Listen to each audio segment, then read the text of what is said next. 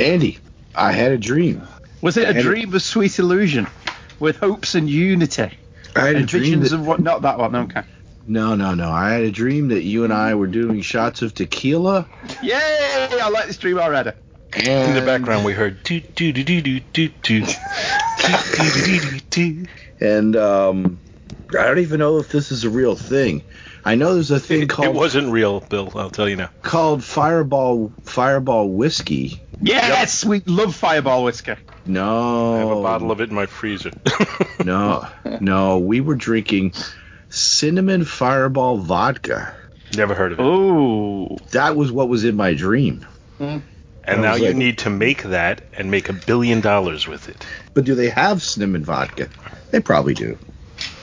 But do they have Bill Robinson's cinnamon vodka? Dr. Bill's cinnamon Fireball Copyright vodka. patent pending. Dr. Bill's Mountain Dew vodka. Ooh. Medicine for the soul. mm. And it substitutes as a paint stripper. I'm Captain Benjamin Sisko. Welcome to Deep Space Nine. Red alert! All crew members report to battle stations. Red alert. Shields up. What shields? You're Starfleet officers. Now start acting like it. Oh, it's just Garak. Plain, simple Garak. Dax, we might have just discovered the first stable wormhole known to exist. The wormhole does bring them our way, doesn't it? Everyone wants a piece of the new frontier. This will shortly become a leading center of commerce and of scientific exploration. And for Starfleet, one of our most important posts. Quite a motley crew you've assembled here, Benji. Listen to The Prophets, a Deep Space Nine podcast. And here are your hosts, Andrew Leyland, Paul Spataro, and Dr. Bill Robinson. Bloody hell. Hello, everybody, and welcome to Listen to the Prophets, a Deep Space Nine podcast, a Two True Freaks presentation. We're here to talk you through the night with a little dose of smooth jazz. Oh, no, he's not in this episode, is he? Anyway, tonight's episode is all about The Reckoning, which is a sixth season episode. As ever, I am joined by my usual pal Wraiths. Didn't they fight Rob? Paul Spataro. Hello. Dave Pascarella. No job is too big, no fee is too big. And Dr. Bill Robinson as himself. I am a Bajoran Batman.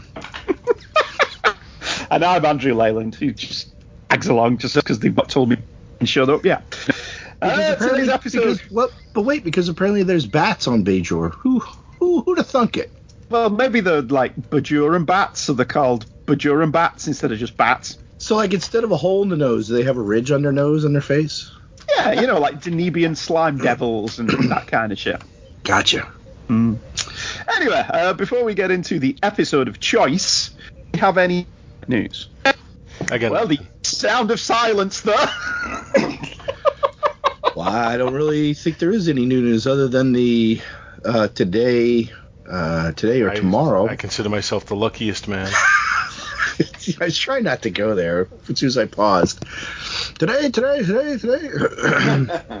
the 40th anniversary, anniversary, anniversary. Star Trek, Star- the motion picture, picture, picture. Oh yeah, and it's and it's just recently been the 53rd anniversary of Star Trek. I don't know if we celebrate 53, but whatever. 53 is a pivotal year. Yes, it's a very good year for Dom Perignon. Once you get up there, you celebrate every year as if it's your last. It's like listening to the Beatles without earmuffs. Wake up every day like every day's your last and be wrong every morning. Apart from that one time, you're not. Uh, they, they have an image from the animated thing that they're doing that I saw the other day. Be damned if I can remember where it was, whatever that animated cartoon they're doing is. Below Uh, decks. Lower, yeah, lower decks. Oh, lower decks. Yeah, that. So, and there are rumours that Worf's in Picard. I'll be honest with you, I'll be very surprised if the entire cast isn't in it somewhere of Next Generation. But the big news for me is that Big Finish are doing audio adaptations of Space 1999. That's nothing to do with Star Trek. Oh, who's What, you- um, who's still around? No, no, no. It's an all new cast. It's a rebooting of the concept. Oh, Completely new cast. I mean, I spa- would it'll imagine be that they space will have- twenty nine ninety nine, I assume. No, no, it's, it's still Space 1999 because that's the copyright. But uh, they released the first 15 minutes on Gerry Anderson's podcast, and the actual thing goes on sale, or did go on sale yesterday, which was September 13th, 2019, which was 20 years after the cataclysmic events that saw the Earth ripped out of the Earth, the Moon ripped out of Earth's orbit. It was a sad day. I kind of missed the moon. Oh, I miss the moon. I miss tides. Yeah. They wait for no man. They do not. But uh, that's it. No, I've got nothing else. Unless you guys have got anything. Nothing new. Still the sound of silence then. All right. The Hello, Reckoning. darkness, my old friend. You seem like it right at home with darkness, pal. Well, we're, we are old friends. The Reckoning, Star Trek Deep Space Nine, episode number 21 from season 6. To save a people from Armageddon, This battle could destroy the station. the cost Take me instead! could be Sisko's own flesh and blood on the next Star Trek Deep Space Nine. Directed by Jesus Salvador Trevino. I think he's Jesus instead of Jesus because he has accents for his E's, but I could be wrong. Story by Harry Werksman and Gabrielle G. Stanton. Teleplay by David Weddle and Bradley Robin, uh, Bradley Thompson. Sorry, not Bradley Cooper. He's been alias, didn't he? Uh, an archaeological dig on Bajor reveals an ancient tablet in an ancient Bajoran language that is ancient and addresses the ancient emissary. They like the word ancient on Wikipedia. Captain Sisko brings the tablet to Deep Space Nine for further study, raising the ire of Kai Wynn, who protests at not being consulted in advance and resents Sisko's connection with the Prophets. He is, he is an outsider. That's a bit of a run on sentence.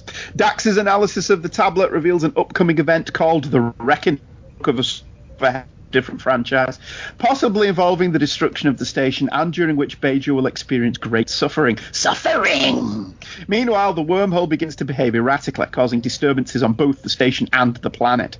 Wynn attributes this to Sisko's possession of the tablet and forces him to agree to return it to the planet. That night, however, Sisko becomes frustrated at the Prophets and feels compelled to smash the tablet, which releases red and blue vapors that dissipate into the station. Kai Wynn is furious, but Sisko states his belief that he's doing the Prophet's will. The station begins to experience mysterious power fluctuations, and the crew soon discover that Major Kira has become possessed by the Blue Mist, a prophet which is exuding intensive power. The prophet reveals that it is waiting for the Pah-wraith to battle it in the Reckoning. Most of the senior staff strongly recommend flooding the promenade with radiation, which would force that. Well, well, well, well, I think you said that word wrong again. Radiation! Thank, thank you. you know, you know what's funny is if if Jimmy Doohan were here, he'd be saying, "Andy, you're oversaying it. You're overacting." Jimmy Doohan is telling me I'm overacting. exactly. I, high praises indeed. Anyway, flooding the promenade with radiation that would force the being to leave Kira, but Sisko refuses to interfere with the prophets, and Odo states that he believes she is a willing participant. Sisko evacuates the station, but Kai Wynn stays behind to witness the conflict, as Bajoran prophecies indicate that the prophets' victory in the battle will result in a golden age for Bajor. The Pah-wraiths then appear, having taken over the body of Jake Sisko, and the two begin to face off on the promenade, creating a dangerous energy buildup.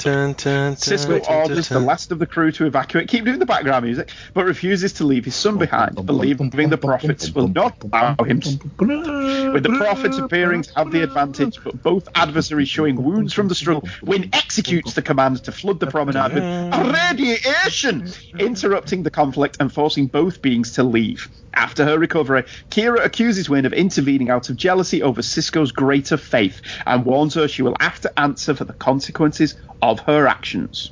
Prophet combat. Fight! Finish him. You are a pitiful fighter. Wraith fatality. Anyway. So. Oh, we can't interrupt now. He's done. I'm done. I'm finished. Yeah, but I just carry on and ignore you. Um, uh, see, I'm I'm kind of torn on this one. On the one hand, there's a lot of good acting in it, and some of it's interesting. And Kai Wynn is is lovely as always. Kai Wynn is Kai Wynn. Yeah, Kai Wynn is Kai Wynn. On It's the other hand, I do not buy Benjamin Sisko being willing to sacrifice his son. I just did not buy that. And as such, the episode fell off a cliff for me.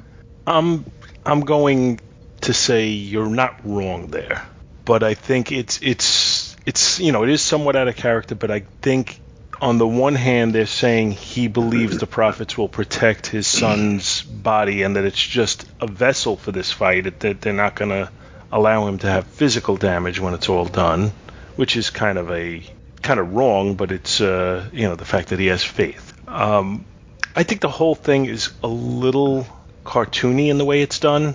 Uh, you know, when the, the scene when when uh, Jake walks in, you know, with possessed by the Pah-wraith, just seemed incredibly predictable and very melodramatic in, in the way that they presented it, and yet I loved it. I was gonna say I liked that scene. Where are you going with this? Well, I'm going to say I, I really did Okay. enjoy that, but I can't sit here and say, oh, it was subtle in any way, shape, or form. Oh well, no. Uh, so you know, it, I, I get some of the criticism of the episode, and I do understand what you're saying, Andy, about that that he wouldn't do that. But uh, I, you know, they're trying to put a direct comparison.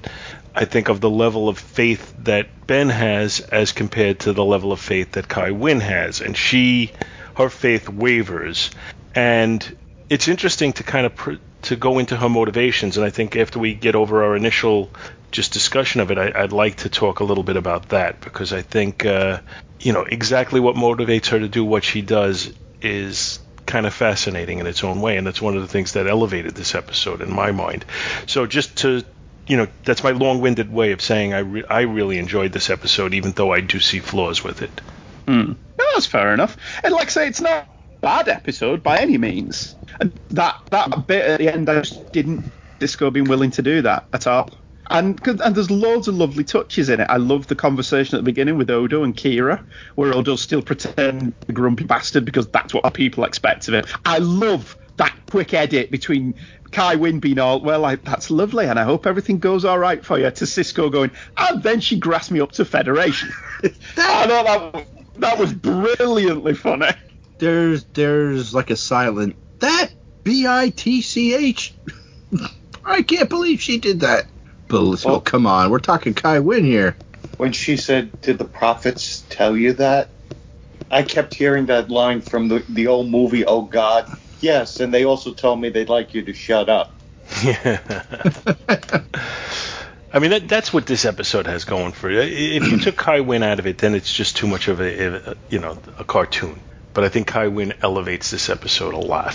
Well, I also thought uh, Kira as uh, the keymaster and Jake is the gatekeeper. I thought that was great. And I kept waiting for someone to tell Sisko if, if they ask if you're a god, you say yes. yeah. Yes. There was a lot of Ghostbusters references, and with the whole wasn't uh from the Bible, isn't Abraham the one that uh Yes. is going to sacrifice his son? I thought, you know, I thought, oh, we're getting we're hinting a little bit here at the Bible Well, as well. I, you know, I, I'm trying to acclimate that whole thing because if somehow the prophets contacted him and said you need to allow this and, and put your son in ri- at risk, then it would be mu- there would be a much greater comparison to Abraham. I'm trying to think because it's def- there's definitely supposed to be some sort of allegory here, and I'm trying to think of exactly where they're trying to lead us on it. And there's there's a little bit of that. There's a little bit of you know God sacrificing His only Son. right. Uh, I'm not sure exactly where they they're looking to go on that particular issue because you know they don't they don't do anything overtly. And sometimes we complain when they do it when they do do things too overtly instead of just letting us kind of figure it out ourselves. In this one i'm not sure exactly where he got the confidence that the prophets were going to protect jake. Um, and you know i mean this It's it, called it also faith. seemed it also seemed kind of we well no I, I I get the faith part of it i'm just wondering where he you know what led him to believe this was Well, their will I um well I kind of felt when they questioned him, you know, do you not have faith? You know, and then all of a sudden, yes, yes, I have faith. and he busted out into George Michael. We got to have faith, faith, faith. Um, It, it also seemed just a little strange when he smashed the uh, artifact. Like like you know how how did that exactly get into his head that, that that's what he needed to do? And he, he kind of answered that saying that uh you know he, he just felt this overwhelming urge and then he felt that that's what the prophets wanted him to do. So that, I think that goes to faith as well. you know that that he felt the urge was put there by the prophets effectively. I So- was waiting for him to say, "You're not going to believe this. It just fell over on its own." It must have been the prophets. And the, the I love Dax's line as well about uh, well, uh, I think it looks like a stone tablet with writing on it. There is you some- got here? yeah, there's some genuinely funny moments in this episode, and I do like that they, like you said, the, the prophets are actually taking some kind of concrete action and being seen to be doing something. And Avery Brooks and Louise Fletcher are brilliant together for the most part. I don't know. I just didn't. I just found that ending didn't work for me at all. I kind of undermined how I felt about the entire show, which is a shame. Well, you didn't like the one where Kira gets a good dig on uh, Kai Wynn and actually shuts her up, and she's actually like, she has no witty retort, and with a child at the end of it, she just walks off the station. Yeah, well, Kit Kai, when she's actually a figure of sympathy through most of the episode, because if you think about it, she's not wrong for wanting to save people's lives, and she's not True. wrong for wanting to bring about a new Bajoran golden age. And the moment when she actually confesses to Sisko, "I wouldn't know, the prophets have never spoken through me," is actually quite heartbreaking, and it's one of the reasons why she is such a good villain. In the sense that she's not really a villain. Oh, she's absolutely a villain. We're going to debate this. Oh, see, I, I, She's I not a villain from yet. her, She's she's, just- no, yeah, that's it. She's not she's- there yet. She's a bureaucrat right now. I mean, No, well, no, she's, a she's religious clearly bureaucrat. willing to manipulate things for her own power and glory. That makes her a Yeah. villain. That's just a politician. That doesn't necessarily Yeah, make well, a Well, you know what? There have been a lot of villainous politicians in our lifetimes. There's a lot of them now. Yeah, that's what I'm saying. It- it just just saying that she's a politician doesn't somehow absolve her from villainy. Uh, in fact, No. if anything, it makes her more suspect. It She- does she's make her more clearly suspect. not only you know her goal is a golden age for Bajor, but it's a golden age for Bajor that she needs to be the one that causes. She's not willing to step aside and and say, "Let me let Sisko have the glory because clearly he's been chosen by the prophets." She's unwilling to do that because it doesn't create her glory. So that's you know I said I wanted to talk a little bit about her motivations in flooding the chamber.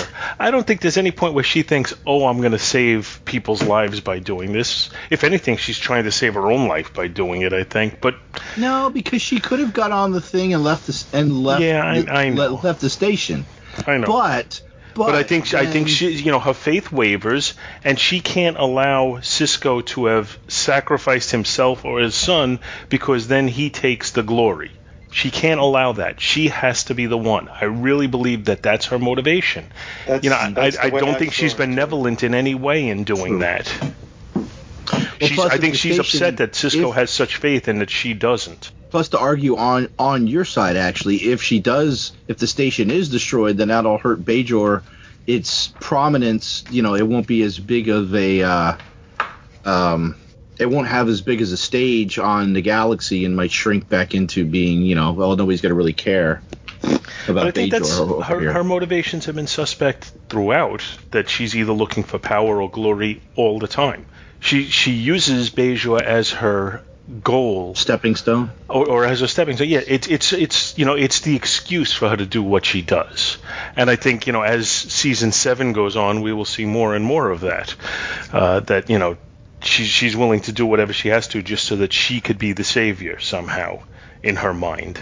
because just like Kira says she Sisko's an outsider an infidel and he's the emissary and she's not she's lost her prominence as the she should be the spiritual leader of the Bajoran people but really yeah not so much Exactly. And so I, I think her motivations are complex, but you can boil them down and, and see that, that she's, you know, she is a villain. There's no question in my mind. I don't even think that's debatable.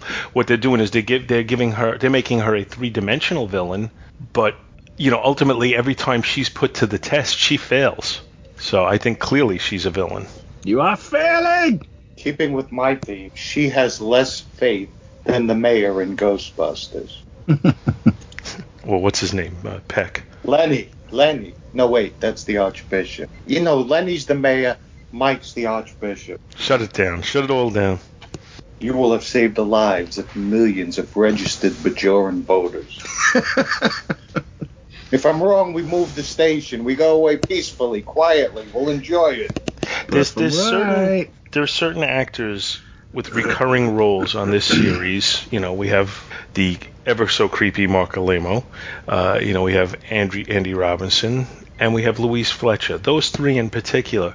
Every time there's an episode that they're involved in, they just step up the level of acting in the show, and they step up the level of enjoyment just by their very presence on the show because they they they chew up the screen in just the greatest ways, and she's just so much fun to hate. So you know that elevates every episode that she's been in, in, in my opinion. I don't think I don't think she's given one bad performance on this series. She's an excellent bad guy.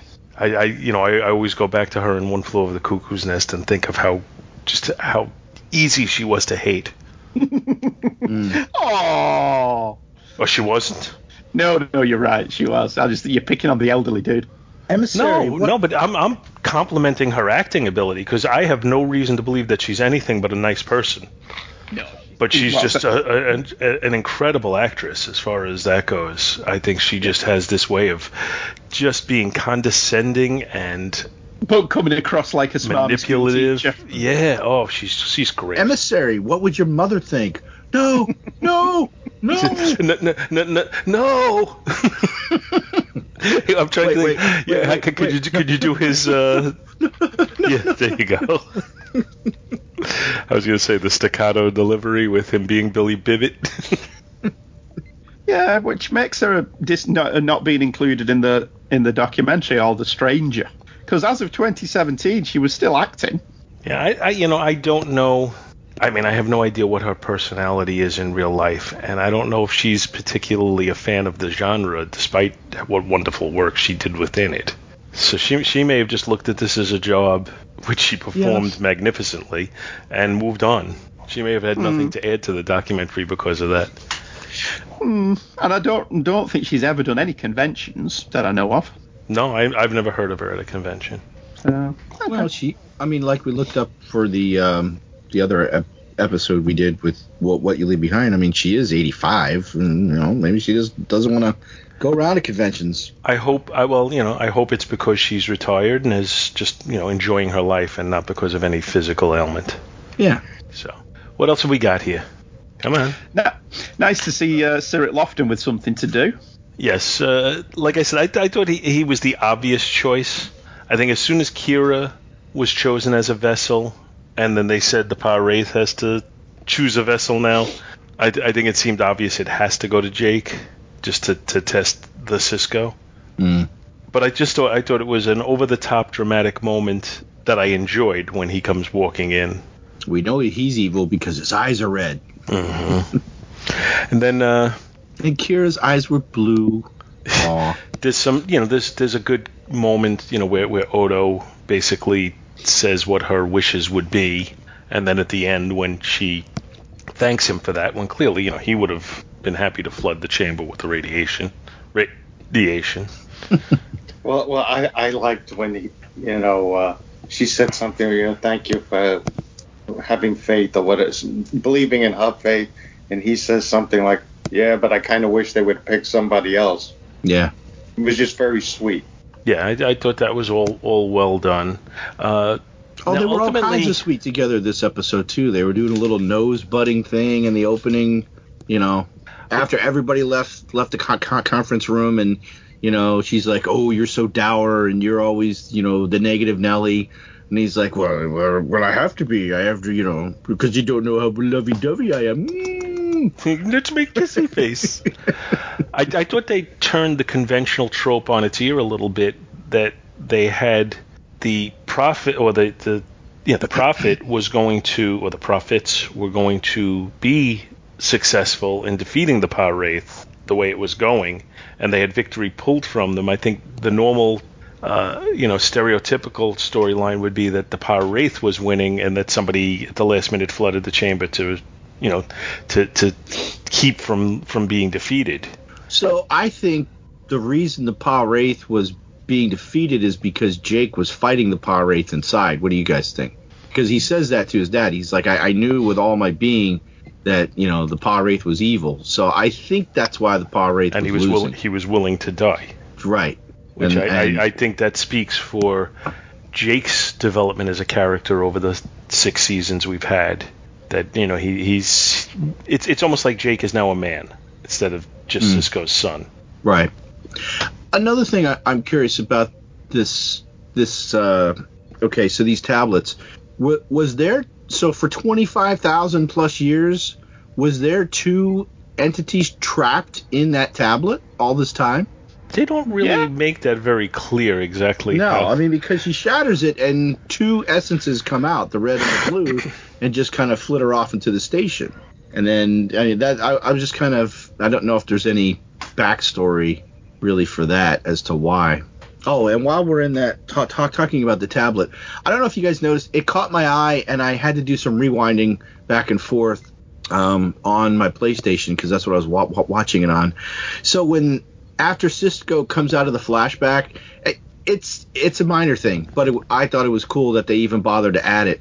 There's a flash behind the tablet in that little alcove. There's a flash of light that lights up around it. It's like so quick you'll miss it, and I only saw it because I was looking directly at the screen when when, when he gets thrown across the chamber.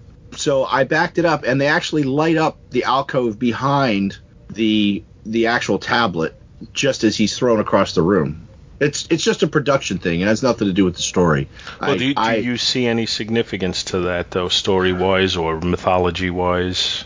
Well, I mean, it, it could give. Well, I was going to say it would give proof or credence that the prophets did that, but but duh, three people just saw him yanked, thrown across the room anyway. But what? But what I'm saying is they didn't even have to do that. I, I don't really think it does anything story wise, but they didn't really have to do that. I just thought it was a nice little um, added detail that they put in there. And I've killed the show. Okay, I'm gonna, I'm going to give you my quote of the show for me. During the reckoning, the Bajorans will either suffer horribly or eat fruit. so, you know, I think occasionally I I, I want to go back to what Andy brought up about Sisko's willingness to sacrifice his son. And obvi- obviously that, you know, speaks to his level of faith. But is it something that, as the character has been portrayed, again, now through six seasons, something he would be willing to do? Because that's, I guess that's where you have your question, right? Yeah. I don't. I don't think he thinks he's sacrificing his son. Yeah, well, I that's think he that's part of believes it. that the the prophets are gonna win this in the end. And I uh, I think they laid some groundwork for that when the uh, when there was the occupation on the station and he left Jake behind. And ba- basically, you know, he's he was saying the needs of the many outweigh the needs of the few or the one. Um, I do think his faith that Jake was not going to, you know, the the prophets were going to protect Jake might have might be shown to be kind of misplaced because it does look like Jake was suffering badly during the battle, and then afterwards he talked about how he was willing to die, and I'm thinking there's nothing in there, you know, we he, there was never a line in there where he said, you know, I was willing to, but the prophets were protecting me. You know, there's no that that we never get there. It it seems like the only reason he lived through it is because of what Kai Wynn did, and then she's like, uh, you know, are you going to thank me for saving your son? Um, so you know, I, I think his his faith is correct, but probably he misread what was going to happen just the same. Completely, completely Yeah. misread it.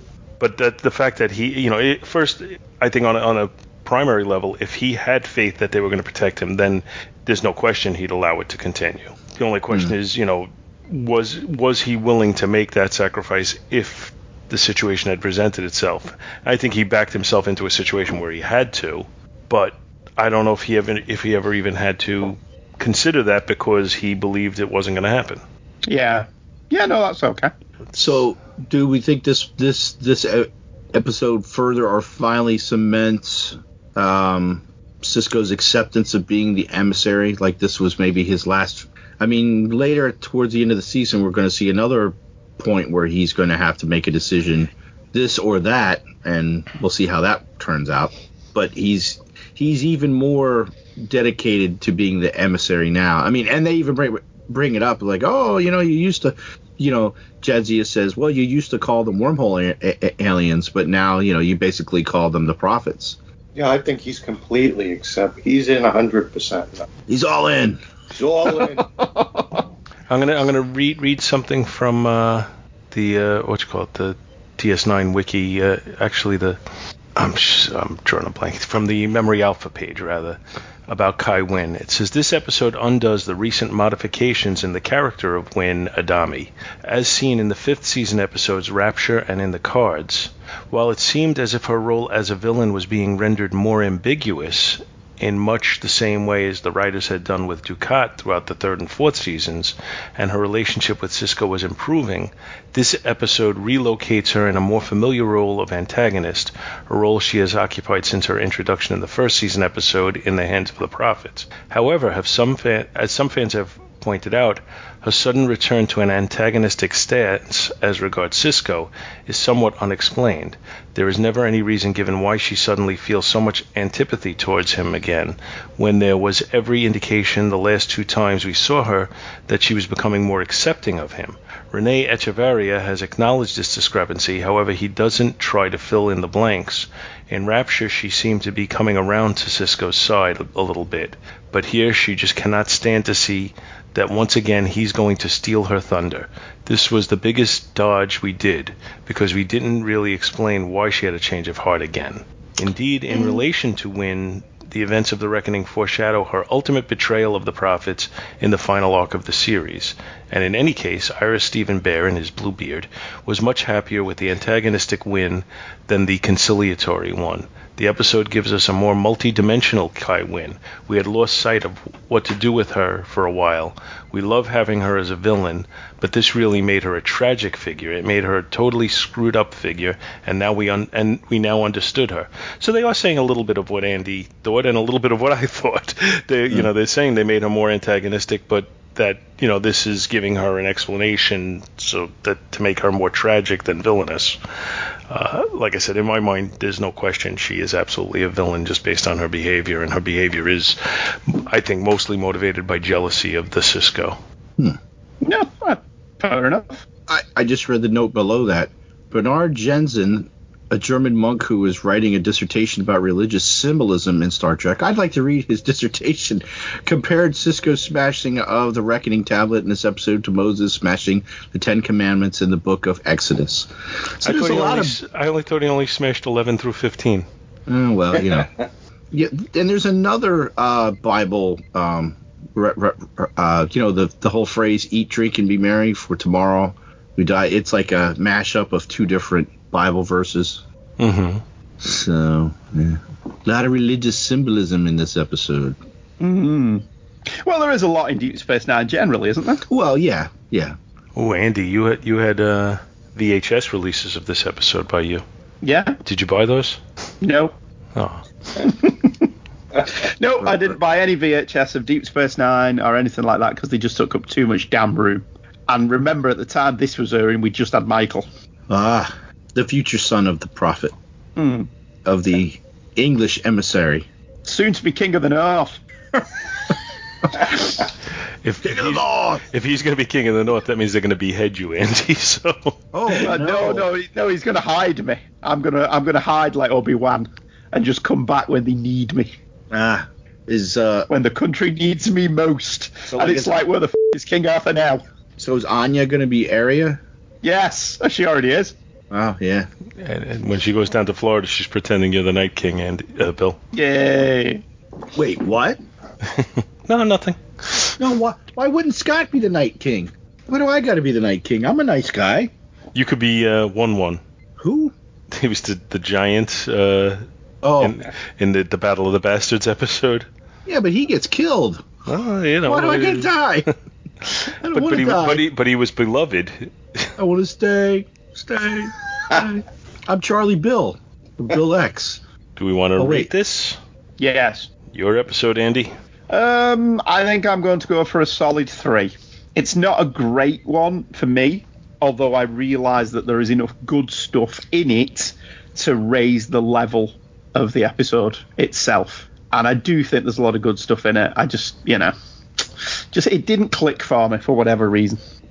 I'm going to say it did click for me. It's there's enough there's enough fluff in it that I'm going to drop it from a perfect episode down to a four, but I think there's enough in there to make it a four for me. Hmm. Uh, I think I'm going to go with, um, let me see, four broken tablets, four Bajoran bats, four Bajoran Five gold wings. I'm going to go with four. I because uh, see, I'm torn between a four and a 3.5 because I think I have a Dr. Bill view test now to where if I go back and watch it the night before we we record, if I fall asleep, I think I should deduct half a point. And I okay. fell asleep just before the Battle of the Pah-wraiths. I was kind of like, oh come on, let's get this going, come on but it's I still enjoy the episode, but I dozed off a little bit. So I, I you know what, three point seven five broken tablets. You're so annoying. Because there's all those little pieces down on the floor. I know I'm so annoying. You are. David. I uh, I'm gonna give it a three as well. It was enjoyable, but I to me it was a, like it was a little distracting in the sense that I found it enjoyable because I kept finding. Um, similarities to other things that amused me, from the whole Batcave thing to when they were trying to translate the tablet. All I kept thinking was, well, if you spoke Jovito, you could have warned them properly.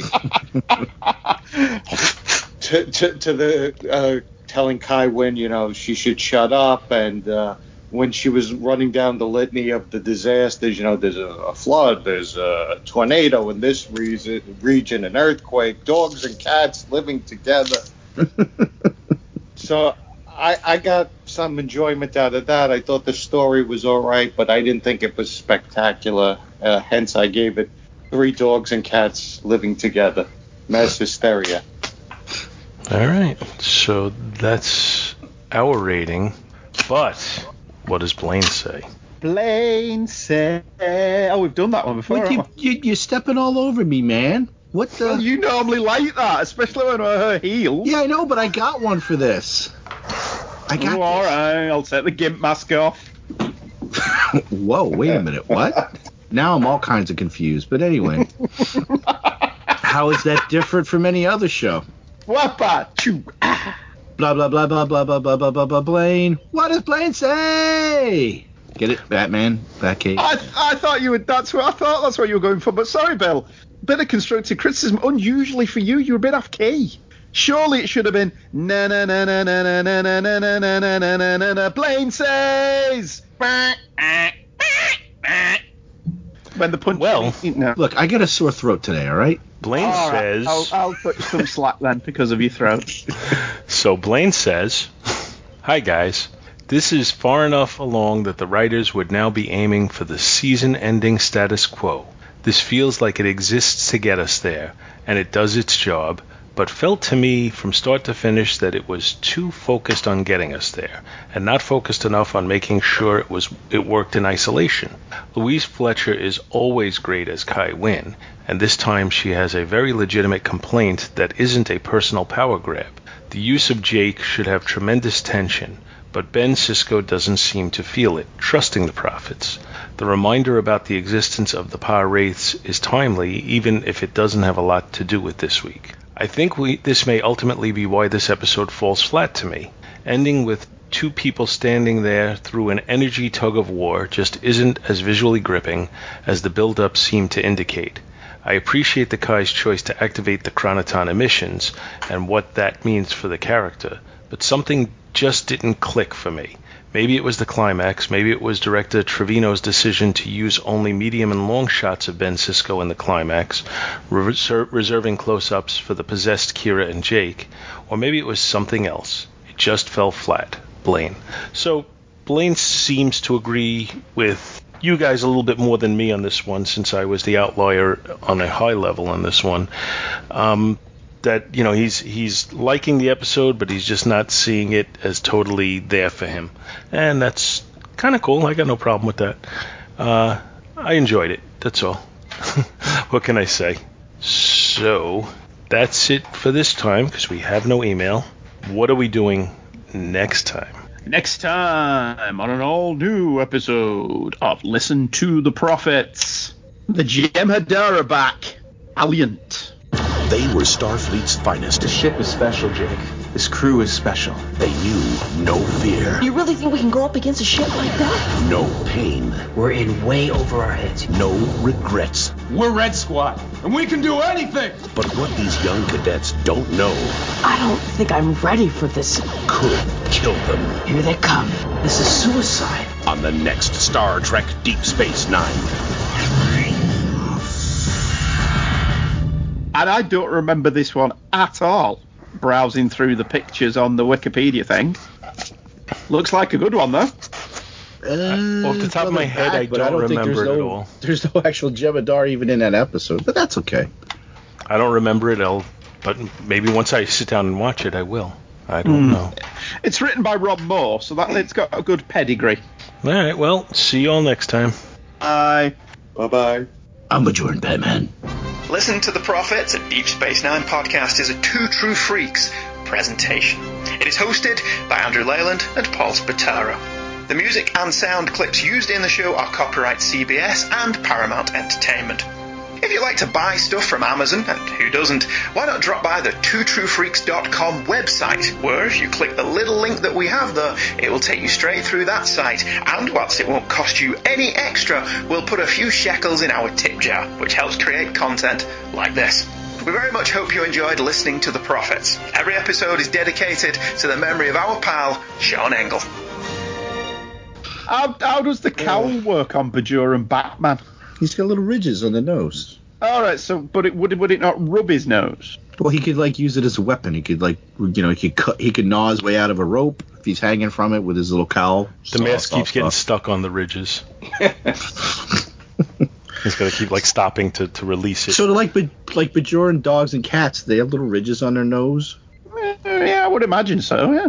Uh, Do they live together? no comment. Till the time limit's up.